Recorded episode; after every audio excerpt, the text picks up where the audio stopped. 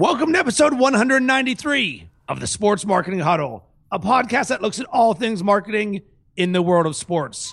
Alongside Brian Cristiano, I'm Rob Cressy. Today's topic, marketing around the Masters. But first, like we do every episode, we're going to give you a fact about me of the day so you can get to know a little bit more about us. Brian, what's your fact about me of the day?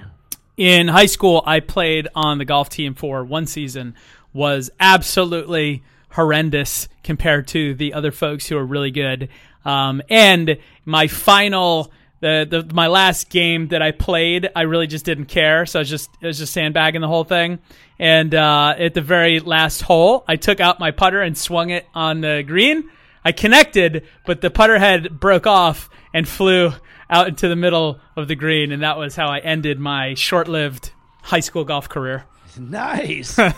So for me, Uh, during my, what would have been sophomore and junior years in college, when I went home to Pittsburgh, I worked on the grounds crew at a golf country club. So we were getting up at four thirty in the morning to mow greens, rake bunkers, uh, all that good stuff. And it was one of my favorite jobs ever because I got to hang out with my friends and kick it and be around sports. And oh, how the times have changed. I couldn't imagine a, a college student now leaving college being like, so where's your internship? And I'm like, yeah, I worked at the golf course for two years. It's just, it, it blows my mind how different it was because that was never even on my radar back in, what would that have been, two thousand or something. Which brings us back to today's topic. And ironically enough, the general manager of uh, the golf course that I worked at previously was the head at Augusta. And really?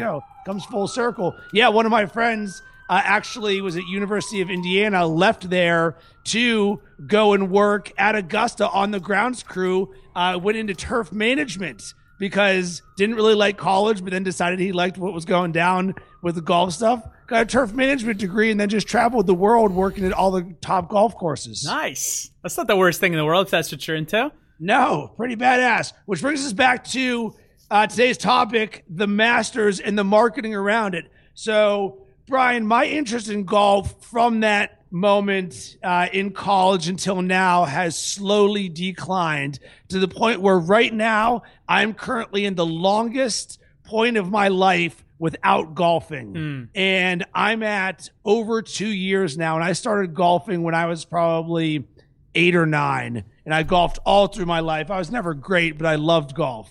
And through that, uh, I used to watch tons of golf with Tiger Woods. As we've discussed, golf has a huge issue with declining ratings. And since then, I only watch the majors and that's it. And if it's a nice day outside, sorry, you're not going to capture me there. And this Thursday, and we're we're recording this on a Monday, the Masters starts. And Dustin Johnson's the world number one.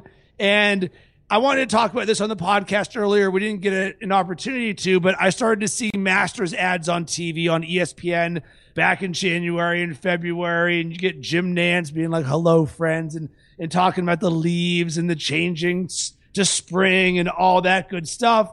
But I think there's a larger issue that's being missed right now with the Masters is I don't think it has the same cachet as it once did, because golf just isn't the same.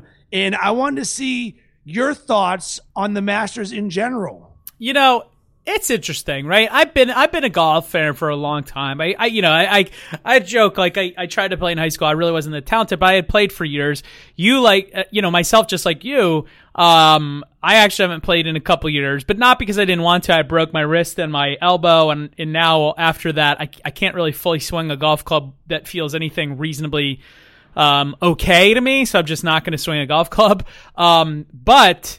You know, look, I'm torn because my brother-in-law is a huge golf fan, Ryan. He loves he loves the sport. He's watching this right now. He's pumped up. So it's hard because I think of myself in a little bit of a, you know, a silo, I suppose, where the sport to me just is not as interesting as it once was. I agree with you. I, I, I feel like when Tiger was really big, you know, talk about the the late nineties, the early two thousands, like it was super exciting.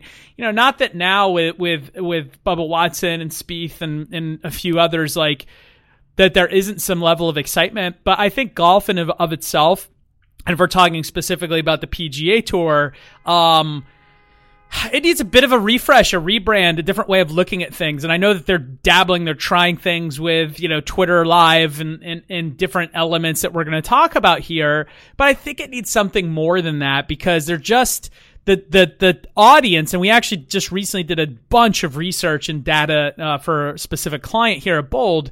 And in, you know, in this, and it just still so much skews to the older audience. It doesn't mean there's not a young audience, but it is substantially weighted to the older audience. And the reality is, at some point, that older audience is not around.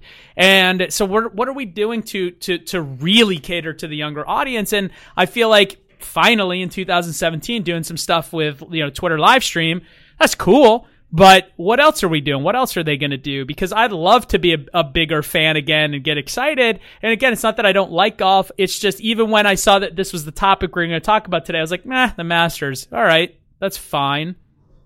The Masters is the anti-N B A. Adam Silver, very progressive, forward-thinking. Anybody can use gifts. We embrace you guys, creating content, all of that stuff. You know what I don't like about the Masters? Too many rules, and you nailed it. It's just way too old. So for me, I would love to go to Augusta, but here's the issue. They don't allow cell phones and cameras. Just think about that for a second, Brian. You and I talk all the time about the importance of social engagement. U G C, smiles don't lie. Your best marketing is everybody having fun there. And you know what Augusta says? You know what? I know golf ratings are down and no one really cares because there's no Tiger Woods. But yeah, we don't want you to share your experience being down here, because there's a way that we do things down here at Augusta, and we don't allow stuff like that. And there's no flags or signs or banners or selfie sticks, essentially saying we don't embrace anybody who isn't sixty years or older, or sixty years or older. And that is just mind blowing to me. And even worse, let's say I did care about the Masters. You know what? You cannot watch every single hole of the Masters. Sure, they have live streaming. If anyone who's tried to watch it, all of a sudden at like one p.m. on Thursday, it'll be like, hey, welcome to Augusta. Half of the course is already done now. And they try and make this exclusive thing, and they're completely tone deaf to the way that we consume content, engage with brands. For me, just the more that I think about this, the more upset I get. And I really think that the Masters is on par, pun intended, with becoming the next sports authority of dying brands. I get it. There's cachet, but all they marketed about was years past. Well, guess what, Brian? When we talked about the dysfunction of the Knicks, you know what we said? There's a kid somewhere in New York who says, you know what? The Knicks suck. I'm going to go watch esports. That same kid right now says, I don't give a crap about the Masters. I'm going to go watch esports again. Or, you know what? I'm going to watch something else, because Augusta is just so archaic in the Masters. The way that they do things, it is completely a horribly run brand if you tr- if you want to try and engage a younger demographic. Yeah, I mean, here's this is so incredible, right? If you go to augusta.com slash masters slash do's underscore don'ts, I mean, first of all, when you have a page about your sporting event, this is the do's and the don'ts. I mean, come on, right? Come on, man. But here's here's the policy. Cell phones, beepers, and other electronic devices are strictly prohibited. I mean, the simple, the simple fact that you say beepers in anything in two thousand seventeen is a freaking joke. I mean, that just shows you who wrote this policy is so out of touch with reality. It's disgusting. Cameras are strictly prohibited at the tournament, but are allowed during practice rounds. Um, if you violate these policies, be subject to removal and permanent loss of tickets and credentials. So here's your prohibited items: cell phones, backpacks, blah, blah, blah. That stuff that makes sense. Beepers, electronic devices, cameras, come on, S- selfie sticks, ladders. Like, who, hey, who's bringing a ladder to the Hardy, Bo- Hardy Boys? to, to Augusta. Like, come on, dude. It's such a joke, and it's so ridiculous. Folding armchairs, rigid type of stools. Oh, come on, man. Like, okay. this. Such, so, Brian, what's really going to happen to this brand now? So, as you're saying this stuff, we're laughing about this, but guess what? The market, it's very binary right now. Sure, that is exclusive, and they can have some great uh, attendance for people who are there. There's always going to be fanatics there. but all of a sudden T V ratings. I bet you when we look, they're going to say T V ratings of the Masters is down again. Oh, shocking. and and you know what? The Phoenix Open right now is cracking a beer saying, you know what, Augusta, you just don't get it. That is the one. I've never been there, but that's the one where you can hoot and holler, you yep. can drink, you can have fun. Sign me up for that. I'm more Phoenix Open than I am Augusta, even though I have created my own master shirt before. um, it's unbelievable, man. I mean, look, here, here's the reality.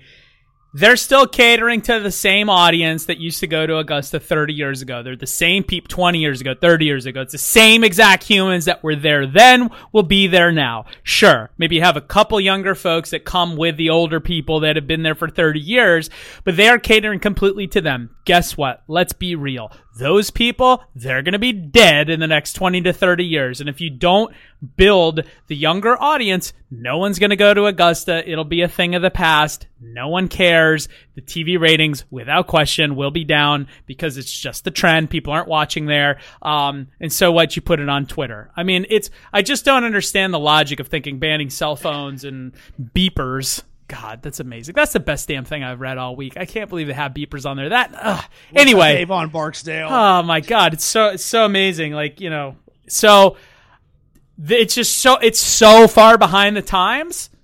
I it I don't know what Augusta's gonna do, man. I mean, like, yeah, sure, you, you have this older audience that's still, you know, gonna do it, but at some point, it just dies. So maybe we want to hear from brands that are steeped in tradition. I know, Brian, we've talked to the Boston Celtics and Rawlings, both who have done a very good job of having legacy brands while also finding ways to engage a younger demographic. Yeah, well, that's the thing. It doesn't mean you can't have the tradition. It just means you have to adapt to the times as times change so that you still have you still have that tradition that you're weighted in, but you're you're communicating and you're doing business in the way that's done in twenty seventeen, not nineteen eighty-seven. And, and that, that's the challenge that Augusta is going through right now. And, and a lot of golf, a lot of golf in general, not all of it, but a lot of it, most of it.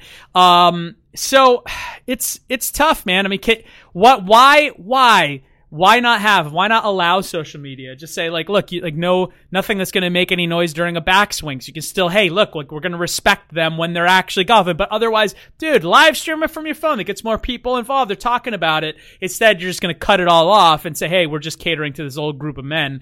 It's it's just not going to last. It ain't going to work. All right, time for the takeaways. And there's probably about a million we can from this one, but. Come on, guys. You need to market like it's two thousand seventeen, and God forbid you be forward-thinking. Be forward-thinking with your marketing. Your brand will win. Um, don't bring your beepers to sporting events. That's my takeaway. That is my biggest takeaway, and I'm dead serious about that. You bring a beeper to a sporting event, you should be ashamed of yourself on every single level. Brian, what's your action item for today? Do you think that Augusta and the Masters are right or wrong in holding this true to tradition where you can't even use a cell phone or a camera and your beeper? Do you think they're right or do you think they're wrong? Tweet at Rob and I.